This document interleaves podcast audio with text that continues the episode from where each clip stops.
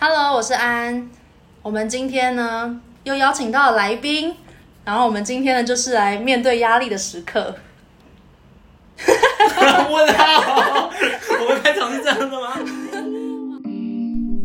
？Hello，大家好，欢迎回到说说心里话第二季。我是安，我是一名正在就读智商研究所的学生，同时也是以企划和文字接案为主的接案工作者。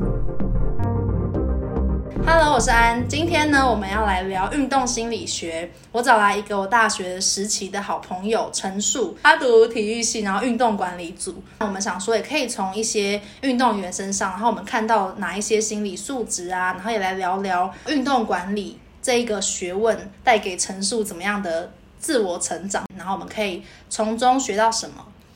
耶，yeah, 欢迎陈树，自己 Q。嗨，大家好，我是陈叔。我的狗每次都让我的来宾很紧张，因为有时候开场我就是写的蛮随性的这样。因为我们在讨论运动员需要的心理素质，就是需要去压力调试。对，对对。然后我就说，现在就是压力调试的时刻。对，我们现在就是处于一个非常高张力的一个状态，看到安就觉得真的汗一直流啊，这样子。不是因为没有开冷气吗？刚好就是身边很少人是读体育系的，所以我觉得也可以问问看陈述在。这个体育系的训练里面，你觉得你觉得体育系在教什么？哦，觉得体育系在教什么？因为我其实原本是一个运动员，就是原本我是打羽球的，然后后来就是受伤，然后就因缘际会，原本要考试，然后转行读书，结果殊不知又考回来体育系，所以我就。唉，蛮崩溃的这样。那我觉得体育系本质上来说，就是教你如何去更有效的管理你的身体，或者是管理你的可能心理方面。因为我觉得运动员他平常会经历很多的可能训练啊，或者是在比赛时经历一个很高压的一个状态。那在这个状态下，你要怎么样好好的调试自己，或者是要怎么样坚持去做一件事情？我觉得他是在体育系里面可以学到的东西。嗯。呃，我觉得运动员很像是把一个看起来每个人都会，假如说像跑步好了，就是其实每个人有脚的话都可以跑嘛，然后 所以他就是要把跑步这件事情就是变得很专业，然后要去超越，就变成他要一一次一次的去训练，然后超越自己。嗯就是感觉是一个很需要毅力的事情吧。嗯，对啊，就是其实就是运动员，我们其实有分很多种种类啦。就例如说，可能跑步，它就是可能一个算是比较自我的运动。嗯、然后他在跑步的时候，你可能会经历很多的自我对话。可能团队运动，例如说篮球的话，你可能有队友可以 cover 你。例如说对战运动的时候，你有一个很明显目标在前面，你就会想要超越他。但是你如果是例如说比较个人，例如说跑步啊、游泳，然后游到一个阶段，你达到那个撞墙期的时候，你其实会很需要你自己所谓心理的那种能量，然后去做一个突破，然后去做一个坚持，他才有办法去达到一个更好成绩。嗯，哎，那你刚刚讲运动有这么多类型，我觉得蛮有趣的，就是也可以来聊聊说我们自己比较 prefer 的运动是什么？因为我觉得我最近其实有发现。嗯，可以看，可以从一个人喜欢什么运动，然后看出这个人的个性。嗯，对不对？对，所以我想说，我现在来占卜一下，我听一听看陈述喜欢的运动类型是什么，嗯、然后来猜猜看他的个性是什么，这样。嗯，那其实我，因为我之前是羽球选手啊，那你觉得羽球选手他是一个什么样的个性？就是你如果平常来接触到羽球选手、哦，要需要，我现在要不负责任乱猜哦。我觉得喜欢羽球的人，就是他喜欢互动感。嗯，对，然后，然后他喜欢那种比较有对战，就是可以，因为羽球也是有分数的，嗯，所以他也会需要一点，也会想要去追求成就，是一个自我实现的感觉。嗯，刚刚安说的蛮好的，就是其实羽球这项运动啊，它会有很多的对决的时刻嘛，然后在那个对决的时候，我们可能会有很多的，就是关注在对手身上，或是达到那个种突破感。嗯，那个突破感对我们来说是很重要，还有那个速度感，就是那个一来一往，一来一往。所以你可能看到很多就是，例如说竞技型，就是比赛，就是对战型的选手，他的个性可能会比较急，比较喜欢速度，然后比较喜欢一些互动。嗯、那安，妮有比较喜欢哪一种运动？其实我刚刚之所以羽球可以讲的很精准，就是因为我也蛮喜欢羽球的，我完全用我自己的个性在推敲。没有，因为我觉得我很我很，我发现我自己喜欢的运动类型是有归纳出一套。一个共通性，就我觉得我喜欢的是有速度感的运动，嗯、就像我上礼拜去冲浪，冲浪本身就是。虽然它有一点感觉有点极限运动，可是我觉得某方面来说，它也还算安全，嗯、就是因为它在水里嘛，所以就算你跌倒或怎么样，不会痛。对对对，可能你就不会，只是不会到太严重，还是要看人啊。冲浪就是比较有一点自我挑战，嗯，有点刺激的。然后它是有一种我喜欢的运动类型，也是比较有爆发力的那一种。我觉得那种。需要耐力的运动，可能真的跟我个性有关，我就比较不行。假如说要就是呃跑，啊、跑半马什么的，我真的很佩服那些人呢，我就觉得他们好毅力啊。有有有，就会跑到后来，你就会觉得快要往生了这样子。我小时候在跑操场的时候，嗯、然后跑一跑，我就会觉得我的胃很痛，就是左下侧，哦、那算是什么？你就会觉得就是你的腹部这样子，对你看血液过不去，然后就有一个抽痛这样子。对对对，我现在就要可以拜师请教，我说这这是什么问题？其实很多人都非常讨厌跑步，就是跟你一样。为什么？因为他觉得它是一个非常枯燥乏味的运动，然后他会需要非常多的可能，就是可能自己的对话，或者是就是你跑在就是一个空无一人的跑道上面，虽然旁边很多人，但是其实你一直都是你自己不断在战斗、战斗、战斗。我觉得它就是跟刚刚所谓的就是我们的羽球啊，或者是冲浪，它其实就是相差蛮多的。哎，那你除了玩水上运动还有什么吗？嗯，其实我还会骑脚踏车。其实老实说，游泳我也 OK，就是我不知道为什么，我觉得特别对于跑步这件事情，或是爬山这种，就是很只要是训练跟肌耐力有关，就是像是那种瑜伽类似要撑很久那种，我就会不行。可是如果你要我瞬间用力，我觉得我就可以。哦，了解了解，那感觉有机会可以找你去挑战什么一日北高啊这样子。一日一日北高是去哪里？脚踏车从那个台北骑到高雄这样子一天。哦，OK，那那不是需要耐力吗？然后我们骑到一半就发现，哎，安在哪里？你会在高铁上看到我，我们就高铁，我们高雄见。对，高铁高雄站见。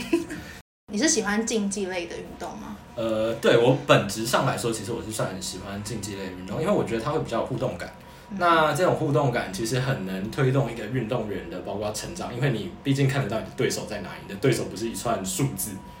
例如说游泳，它可能就是跟一串数字比赛，你要游到多少时间以内。但是我现在看得到对手，我只要把他打趴就好。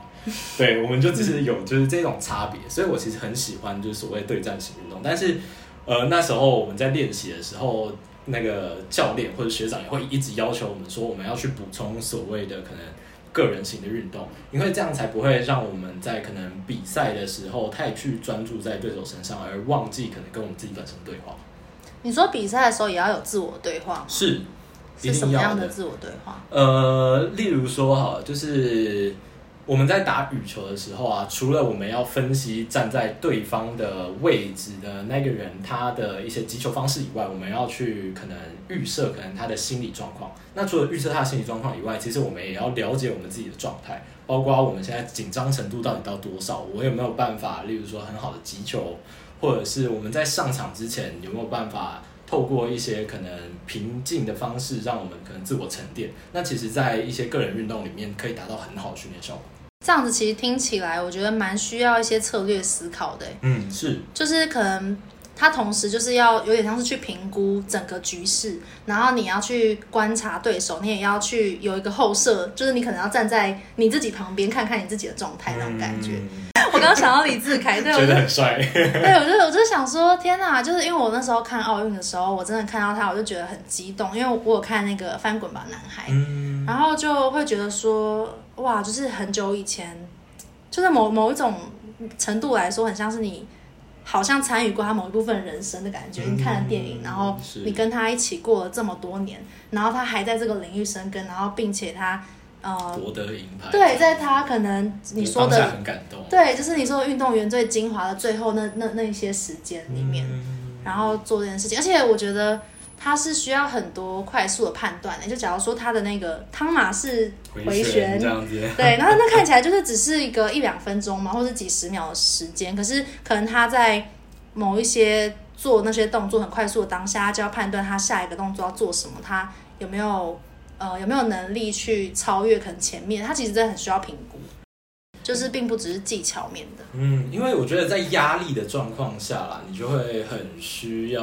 就是专注，那那个专注可能就是同时在两方都要发生，因为如果你只专注在某一方的话，你可能就对自己的状况没有办法做到很好调节。不知道大家有没有看温布顿网球赛之类的？就是有一些就是可能成绩没有那么好的选手，他可能在一开始很强，但是他就是没有关注到自己的状态，所以到后来的时候，他可能一开始太亢奋。然后亢奋到后半段，他就没力，然后他就没有办法做下一步的晋级，这样子。嗯，所以其实了解自己的状态，而且是要时时刻刻对战的的瞬间，也要观察到自己的状态，也是蛮重要的。嗯、是哦，所以其实你之前就是你是国小跟国中都在打羽球，对，国小、国中到高中，对，但是后来高中就受伤了。就后来就没有继续打这样子，但是我觉得只要你曾经是一个运动员，你的很多的可能行为举止啊，或者是心态或想法上面，你可能就会一直朝着这个方向走。嗯，你就是会有被培养出一种运动员的思考，或者是一种像惯性一样的行为模式。嗯，假如说像是可能你被训练呃要可能观察，或者是你被训练要。很很专注自己的状态，或者是你很专注在分数，或是有得失心等等某一些状态是会延续到你现在的。是，如果平常有在注意一些可能体坛的事情的话，其实大家可能很常可以看到，例如说有一些选手，他的就例如说好胜心，或者是他关注在体育这个方面的程度，他非常之高，然后高到他可能会把就是可能某些身旁的事情可能。呃，排挤掉，例如说，可能我们就会知道有些选手，他可能跟家人可能相处就很不好，因为他就是把所有的时间都投入在他觉得重要的运动训练上面。嗯，一天二十四小时，睡四个小时，二十个小时在练习。对，然后家人的时间可能只有一分钟，或者是吃个饭这样子。对，因为我们都会有我们属于自己的心理教练。那我们在成长的时候，他如果没有被一个很好的引导的话，他可能就会长歪掉。然后就变成说，他可能整个生活或整个生命，他就是为了运动这件事情在做。但是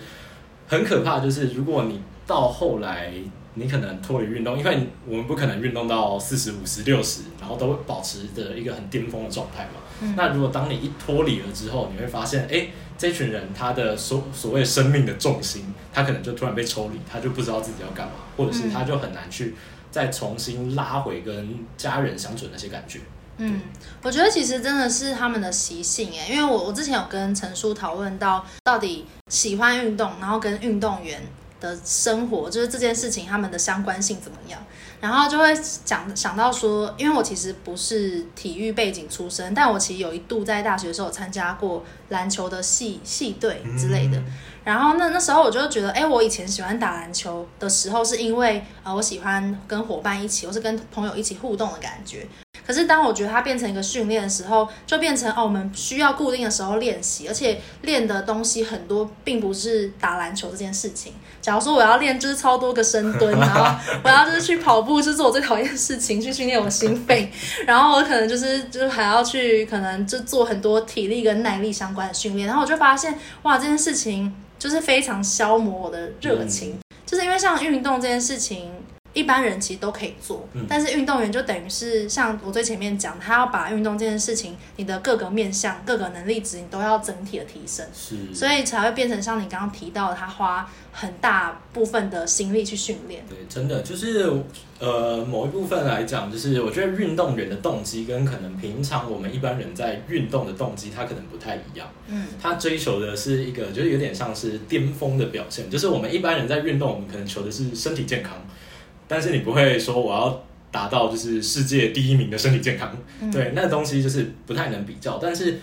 真正的竞技运动员，他在比的是，例如说成绩，或者是比那个输赢的话，他可能就会需要达到一个巅峰的状态。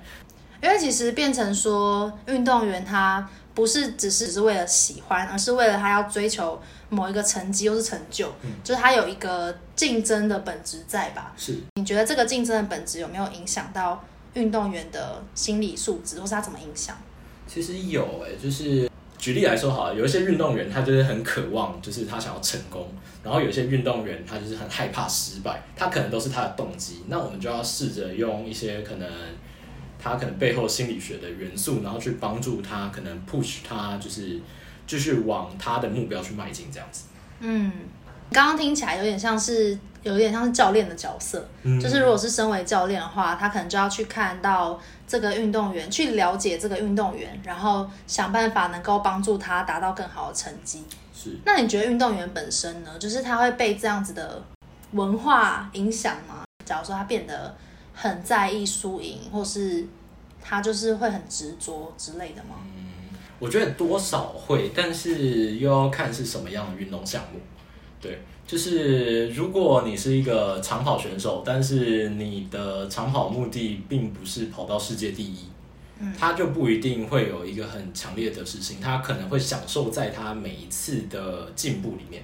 对对对，他可能就会很 enjoy 说，哎，我这次又突破了，例如说十秒，或者是突破了多少秒这样子。但是如果像是一些比较竞技型的运动，他就像我之前就会很在意说，为什么我那一分没有拿下来？为什么我输给他？然后我回去就会因为这个动力，然后非常研究可能对方的球路，或者是研究说，哎，我到底哪里可以做得更好？所以其实我觉得他就会有不太一样的地方。你刚刚有提到一个很有趣，就是在讲想要成功跟害怕失败这个部分。陈述上面有打了一个很认真的分类稿，所以所以呢，就来，我觉得我觉得蛮有趣，就来了解一下这个想要成功跟害怕失败，当它是一个相对的比例词的时候，你会怎么样去归纳一个运动员的特质或是个性？其实这一块其实比较像是在讲动机的这一块。对，那我觉得它简单可以就是分成两块啊，就是可能一个运动员他多想要成功这件事情，跟另外一块就是我们常见的就是他多害怕失败这件事情带给他一些影响这一块。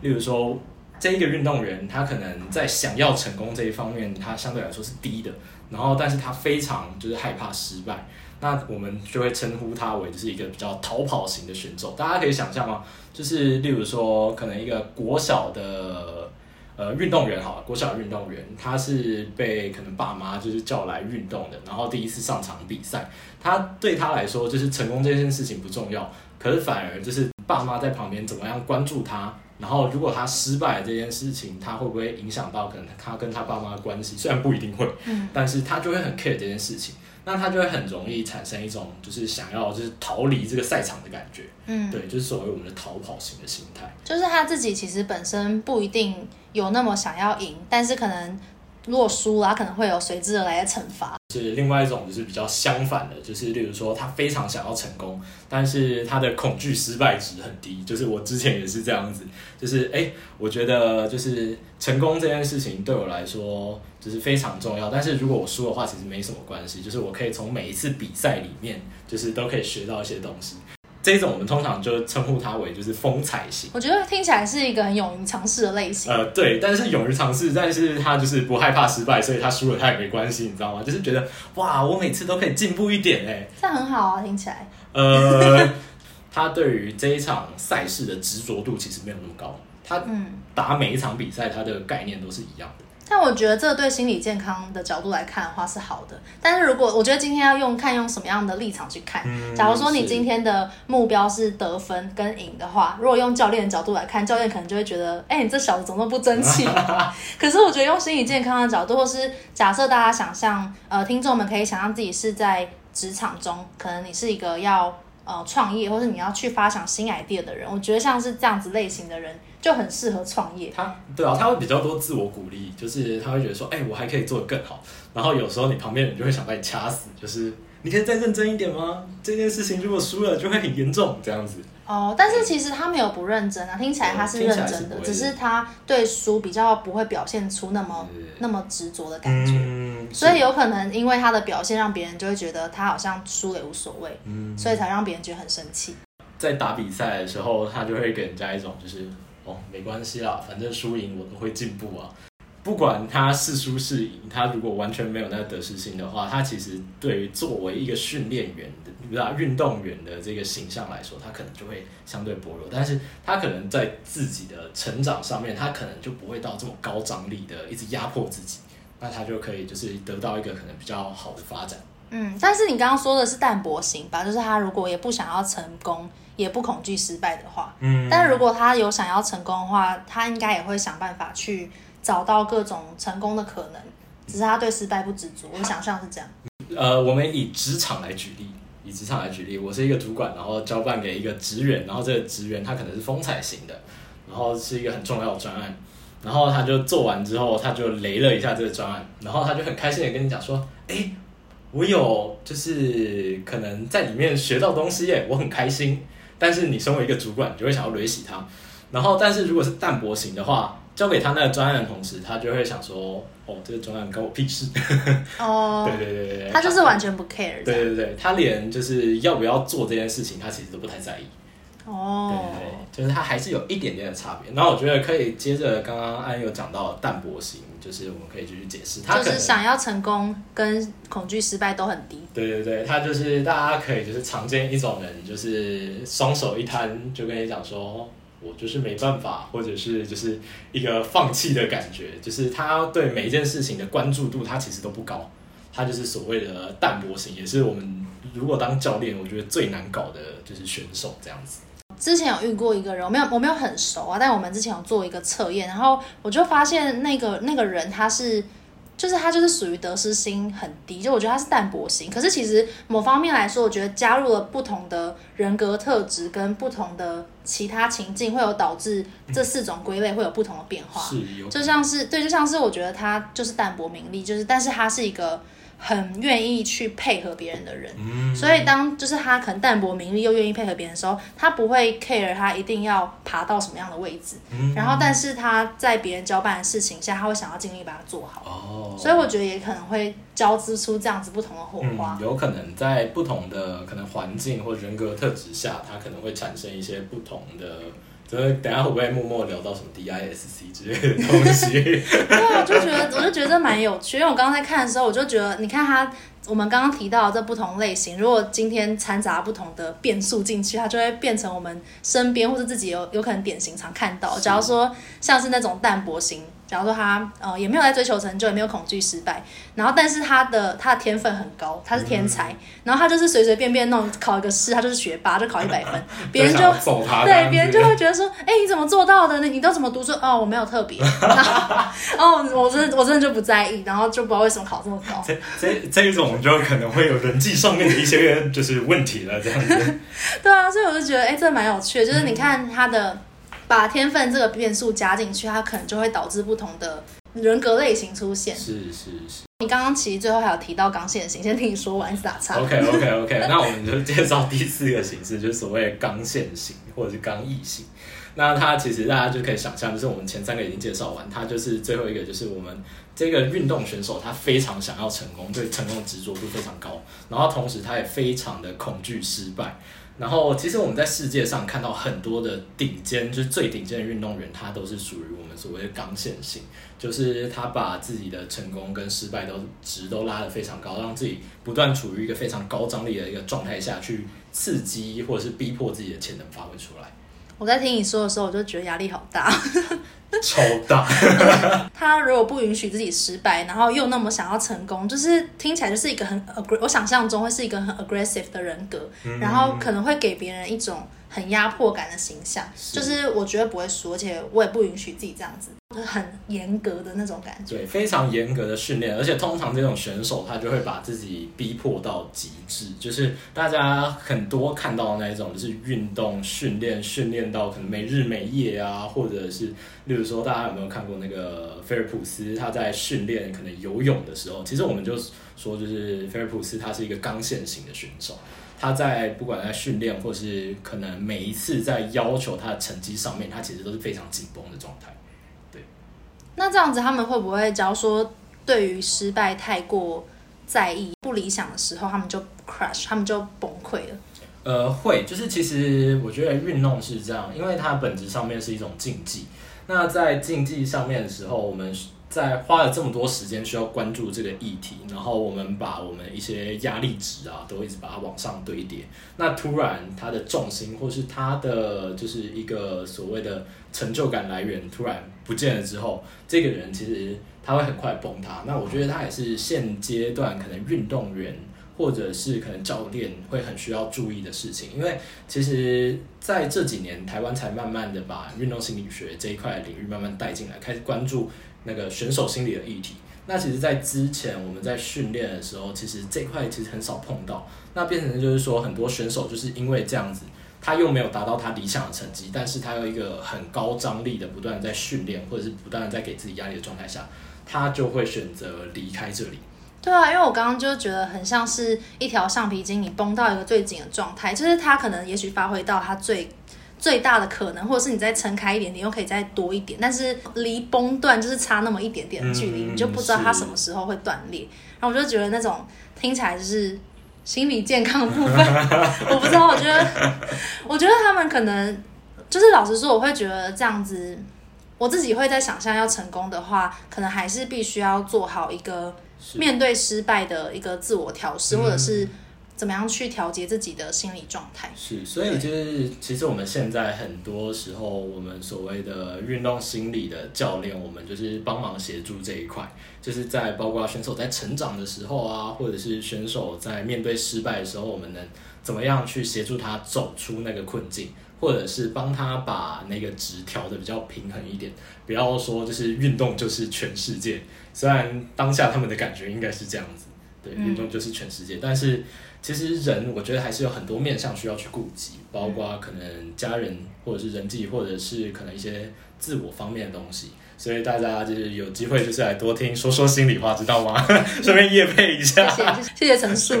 我没有收钱。这个分类蛮有趣的，就是我也蛮好奇，就听众们也可以自己思考一下，自己可能平常啊在工作表现，或是因为人有很多不同面向，在工作表现啊，或者是在自己重视的、感兴趣的事情上，会是哪一个类型的？你觉得你自己是哪一个类型啊？我妈？现在其实我一直以来都觉得比较类似是风采型，但是就是最近可能。因为我之前是选手，然后在选手的时候，其实，在教练他就会帮我们做一个蛮好的调试，就会跟你讲说，哎，你现在就是可能放轻松一点，就是不要那么紧张，就是不要处于那么高张力的一个状态。那我们就会知道说，哎，我们自己要调试。但后来就是离开运动员的生涯之后，再出来的还是带着某些习惯，那这些习惯就会慢慢让自己就是走成，就有点像是刚线型。就是让你自己不断在压迫紧绷，然后前几天就不小心这样子压到，就是，你的你是错误案例，对，错误案例，错误案例。我今天开头本来是想要，就是想要偷偷爆料一下，对啊，就因为我们今天本来想要讲的是运动健康，就是运动。的一些心理调试啊，或是他怎么样有助于我们身心健康。然后，但是没想到呢，陈述呢，他就在前几天，因为他有正职的工作，又有副业，然后他就完全变成一个虎爸，自己变成自己的虎爸，然后他就把自己弄到他就 crash 了，他就跑，他就去挂急诊，是急诊吗？对对对对对，就不小心断线这样子。对，然后那时候还想说，哎、欸，我们不是要录音嘛？就问他，问一问之下发现他在急诊，我想说，那我们要不要录音？不要录好了，我不想要成为压垮最骆驼最后一根稻草。其实我觉得这是运动员有时候会需要学习的，就是因为可能我们在训练的时候有很多的资源可以去帮助我们去协调一些，包括自己的身体状态、心理状态，对，它都是可能有旁边会有人协助你关注，让你很专心的在某项运动上面。那如果突然没有人的话，就是你还是要把它调过来嘛。教练就像你们的经纪人，他们会提醒你在什么时候适当的要放松，让你的上皮经济具有弹性。如果没有教练，你又没有。嗯，你心里面又没有那个教练的形象来提醒自己的时候，你可能就会把自己拉得太紧，有点像这种感觉。我觉得我在看这四种，我就会觉得我自己很像刚线型，哎，就是会觉得，就会觉得自己也有一个动力，是很想要成功的。然后，但同时也会蛮害怕失败。我觉得在我身上就是变成一个矛盾拉扯的状态，就是可能我会觉得在生活中想要成功，会让我想要去抓住很多的机会，就也会把自己弄得很忙。然后，但是有一些真的很想做的事情的时候，因为太害怕失败或怕自己做不好，不对，然后就会变成拖延，或是想要做的事情会没有办法很快的去进行。嗯，然后我就会觉得它某方面来说就变成一个自我冲突的感觉。我自己会觉得这是四种看起来我会最喜欢，就是风采型，就是你说你原本的那个状态，嗯、想要成功，但是他在恐惧失败，并没有那么在意。嗯。但因为我觉得我我在讲的其实都是一个过犹不及，所以我当然也不是说就是想要成功一百，然后恐惧失败是零，他可能也许是八十六十的比例，对，就是他他相对来说他也不想要失败，所以他可能会努力，但是真的失败了，他也知道要怎么样去调试，或是从中去找到一些解决的方法，或是 move on 的方式。真的，调试这一块真的是蛮重要的，就是包括压力上的调试或者动机上的调试，我觉得都是。嗯，哎、欸，可是我蛮好奇的，淡泊型他为什么会成为运动选手呢？嗯，淡泊型他其实就是我们所谓运动选手，他其实还是有分年龄。或者是分程度，那通常我们很常见的淡泊型的选手，可能会是在可能国就是刚接触运动这一块，哦，对对对，一个小孩他还不知道他为什么喜欢，跟他也不知道为什么他需要比这场赛，嗯嗯，对，或者是有另外一种可能就是。他如果真的是太强了，他可能也会变成一个淡薄型的选手。对啊，我刚刚就在想说，他是就是如果他没有那个动机，他为什么会在那里？可能就是因为他那时候可能能力比同年龄的人好，嗯、然后可能被选进了，但他不一定是他自己选择的。是，对，是确实是有这样的可能。我们刚刚才就是聊到那个刚线型啊，既想要成功又很害怕失败，然后我就在想，如果今天运动选手他的生活。可能形态也好，可能就是被迫要就是要这么密集的训练，或是这么专心的在做这件事情，然后导致可能生活八十趴都是运动这样。嗯、然后如果他万一受伤，或者是万一他真的，嗯，就是比赛啊什么的，就是他再也不能做这件事情，我我觉得他的风险很大哎。嗯，是，就是其实我之前也是这样，就是高中的时候参加比赛，然后后来就是阿基里斯腱有点小撕裂，嗯、然后他就医生就有跟我讲说，哎。可能要休息一个一年到两年，那其实那一段时间就是运动员非常黄金的时刻，包括你可能要选国手啊，或者是一些大型比赛。那那时候其实对我来说就蛮失落的，就是因为毕竟就是投入了这么多时间在这个东西上面，然后后来突然有一个人跟你宣告说，哎，你好像不能做。那你要怎么去面对这件事情？其实我那时候就是教练在跟我们谈的时候。是这种状态，就是因为当下一定就是很挫折、很难过，就是你的重心被剥夺了。我觉得，很难想象，哎，就是对啊，就会觉得你投入了这么多时间，而且你那时候对未来也会有个想象吧，嗯、就是你一定是。就是你知道你这件事情做好，然后你也被期待这样子做，然后你也期待自己未来这样做。可是有一天就会发现，哦，你没有办法做这件事情。其实我觉得运动员他一定都会有一个最高殿堂的梦想，比如说奥运啊，嗯、网球可能是什么四大网公开赛啊之类的，他一定都会想要达到那个殿堂。然后当你的梦想被夺走的时候，你就要重新开始思考说，哎，我是不是除了运动以外，其实我放太少的时间去关注在身旁的其他议题上面了。但你那时候是怎么面对那个崩溃的心情？就是我觉得刚刚听起来很像是那种世界崩塌的感觉。其实那时候教练是允许我们，就是不是我们，就是允许我，就是那时候其实蛮难过一阵子。但是我觉得运动员有一个蛮好的训练，就是它不是运动上面训练，它是心理上面训练。我们必须在每一次的。压力来临的时候，或者是很困难的时候，我们要尝试的让自己用一些可能比较好的角度，或者是用一些比较好的能量去帮助自己再爬起来。不然他会因为当下运动那个状态就是只有你一个人在，所以你只有自己可以进行这件事情。所以后来的话，就是可能会有很多的自我对话。或者是把这件事情去找到他可能另外一条对于我来说的出路。对于我来说的出路，我可能就是想说，哎，其实我读书也还 OK。那除了运动这一块的话，我也还更想知道，可能除了运动选手的这一个路线，那运动这块还可以有什么样发展？嗯，哎、欸，我觉得刚刚听起来就是我有发现有一个蛮重要的特质，就是你好像会就是在遇到一些挫折的时候，你可能不是沉溺在过去，可能你是在想，那你怎么从这一件事情中变得更好，或是要怎么从这一个失败之中，呃，拿取一些可以 move on，或是可以帮助你未来的经验，这样。是，我觉得这是运动员可能那叫什么必备，就是如果你真的要成为一个运动员的话，因为。当你在赛场上的时候，如果你太执着在那个失败里面，你就会变成你陷进去，你没办法往前走，你就没有办法在就是像安刚刚讲的往前，或者是没有办法达到一个你原本应该有的水准。嗯，所以这种不断修正跟优化，感觉会是好像在运动员训练中很重要的一个心理素质的训练。嗯，是他除了身体上面的训练，大家除了看到那些小鲜肉以外。对，他其实有很多心理上面的素质，他是从就是大家可以想象，如果他这个人可以十年不断的去累积一件事情，他需要有多大的一个所谓的坚持，跟他对这件事情有多大的热爱。对，那如果他在面对一个新的挑战的时候，他可以有很好的抗压性或热爱的话，他其实可以让他培养另外一件事情的能力，其实非常快速。嗯，就是那个坚持性跟面对比较严苛挑战的能力，就可以比较。比较强之类的，因为我我其实有一个前同事，他之前好像也是被训练打桌球之类的。嗯，呃，我们当时就在在工作的第一周，我们就觉得很不适应，就是有一些蛮挑战的状况，跟主管沟通问题啊等等。就是我们三个在交流的时候，我跟另外一个人都蛮觉得蛮痛苦的，这样。然后然后那个。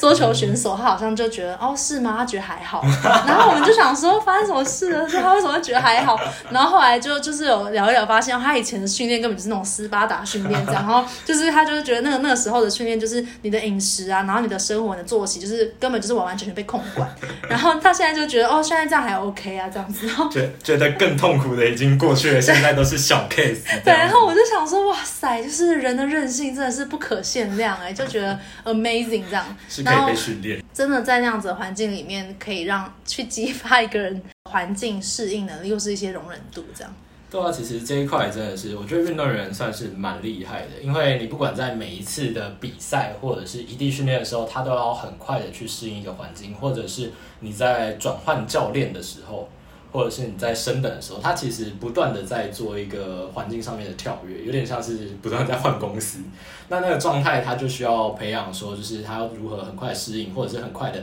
调整好自己的状态，可以跟上，包括可能是队友，或者是跟上这个地方的训练进度。嗯，而且我其实还蛮相信，我觉得身心是算是蛮同步的。就是如果你的心理、心理、心理健康是 OK 的，然后你才能够好好的跟自己的身体连接，才能够把身体的能力发挥到极致。是，就是你要真的对自己很有觉察，因为毕竟，嗯，我觉得有一些人对自己的身体不是那么熟。就是可能他每天就我们每天都在使用我们身体嘛，然后我们我们用它来工作等等。可是可能有些人是对痛觉、对感觉是很没有，就是没有感觉的，就是很迟钝的，就是可能跟自己的身体的连接是比较断掉的。然后我觉得可能在运动员这一块，他就是要真的非常的知道他每一个东西，他要怎么样可以运用。嗯，然后我觉得这就是很多是跟自己心里面的连接有关的。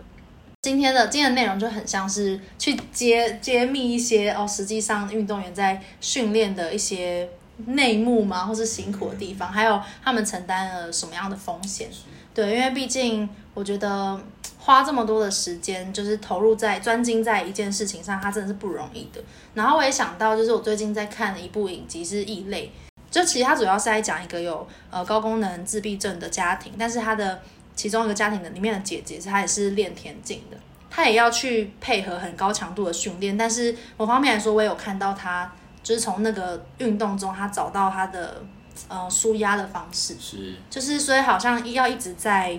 呃这种高强度的训练跟你热爱这件事情中找到一个平衡。嗯，其实我觉得很多的 就是运动类型的电影都蛮值得看的，例如说。是那个深夜遇见苏格拉底哦，那部我有看，那部我觉得很哲学。对，那一部就是体操选手，然后就是经历了一些，然后如何去面对他自己运动生涯，因为他也是受伤嘛，然后如何再走回来这样子，嗯、然后又或者像刚刚的翻滚阿信，然后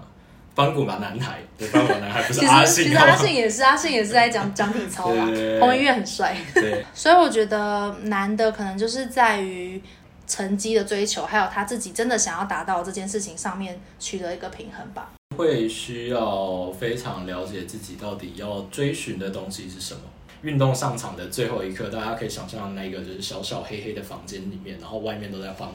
你开始会想象说，哎，自己在场上到底要怎么打？但是除了这个以外，其实很大一部分的时间会重新再思考说，自自己到底有没有对这件事情足够热爱，到底有没有办法支撑你走出那个门，然后走上那个舞台去做比赛。对，那其实是对一个我觉得运动员就是最考验的时刻，因为其实。正在比赛当中，你要思考没错，但是思考很多都是策略面的，或者是很多都是应对上面的东西。但是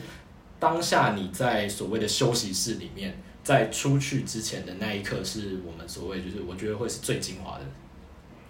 我刚刚一直在想，就是那个内在，就是自己热热爱这件事情。然后我觉得它是很算是一个很核心的根本吧，就是一个充分、充分又必要的条件吗？嗯，因为我觉得运动员，假如说他在场上，就很像是我们有时候在追求成就的时候，可能我们。在一个社会期待里面，我们有一个被想要被期待想要成为的样子嘛。假如说你可能也许赚很多钱，或是你有名利啊之类的，或是男生有车有房之类，就是你会被灌输很多的社会价值观念。然后，但如果当这些并不是我们真的想要的时候，我们就是去追求到最后，我们会怀疑说，到底那些是为了什么？嗯，就只是，是就是我们为了追求这些，就只是为了得到他人的肯定吗？那我们其实真正想要是他人的肯定，而不是那些成就吧。就是会觉得，我觉得他的那个动机到底出自于哪里很重要。假如说教练为了鼓励运动员去追求分数啊什么的，然后最后他根本就不知道他到底是，他就会迷失方向的感觉。嗯，其实就是蛮多。其实现在就连现在，其实有看到很多的运动员的状况是这样，就是。大家可以简单想象，就是有两种动机，一种叫内在，一种叫外在。外在就可能是一些奖金、奖牌，或是一些鼓励、认同。那内在，你可以比较想象，它可能是自己对自发性对表现这件事情成功的欲望这样子。然后我们会很常发现说，哎，我们不断透过可能一些外在的物质啊，去鼓励这个运动员说，哎，你去，然后你就可以得到一个奖牌，你去就会得到一个很好分数。那当有一天他没有这些鼓励的时候，他们可能就会选择说，哦，那我可不可以不要去打？因为他其实对这件事情，他的内在动机已经被他的外在东西完全都吃掉了。这就很像是在养宠物，假如说你给它食物，它就会过来；有一天不给它食物，它就不来了。就是就是不能够太太用太用食物去诱，或太用一些物质的东西去诱惑，可能还是要去嗯去激发他内在的真正想要自我实现的渴望。这样就是我觉得他，我觉得其实有点像是那个动机有分层次吧。假如说像是以嗯以前的一些心理学家的心理理论，我们会有追求呃安定啊、安全啊，或者是追求一些物质的。的渴望，这种可能就是比较底层的基础层次。但是当你满足这些之后，你还会想要再追求更多的时候，就会是追求的自对自我实现，或者是你想要得到更多的呃成长跟超越等等的。嗯，所以我觉得它就是一个，就是一个我们。人都会慢慢往上去追寻，而不是就是停留在一个最基本的需求这样。嗯，对。然后最后呢，就是想要问问看陈述，你觉得在你的作为运动员的时候，或者是在你学了这四年的体育系之后，对你现在的生活最受用的几个点会是什么？我觉得最受用的点会是第一个，我觉得是它其实有很大一部分可以帮助我。抗压就是面对所谓的压力这一部分，我们会知道如何去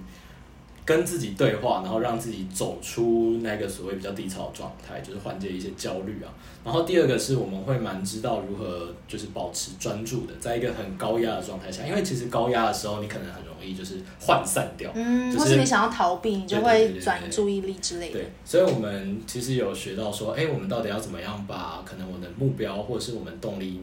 很专注的在可能一个目标上面，然后第三个我觉得就是刚刚其实也有提到，就是如何去适应一个环境的，就是不断变化，然后让自己从里面适应之后去超越它。我觉得这是三个我觉得在读体育系或者是之前的运动生涯里面给我最大收获。那你觉得有没有什么是你觉得比较自己要提醒自己的习惯？我觉得跑步虽然它是一个蛮痛苦的运动，但是它其实有很大的就是自我对话、自我关注这件事情。那我觉得它是可能我们现在就是一般，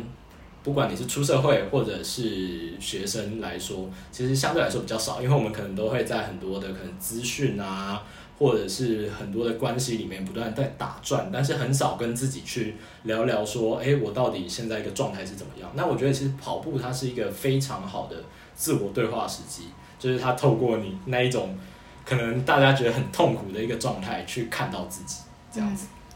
嗯，我觉得脚踏车也不错，推推。对，因为我觉得在骑脚踏车的时候，因为我觉得其实亲近自然也是运动的一个附加好处啊。跟大自然接触，有时候是会让我们身心得到比较多的平衡。然后运动本身也是，就大家也知道，运动完以后我们会脑袋分泌多巴胺，所以会让我们快乐。所以某方面来说，啊、呃，就是当你真的觉得。很心累，或者是你觉得整个都嗯状态不太好、低潮的时候，有有可能当你去运动，你有可能会得到一个还不错的缓解。嗯，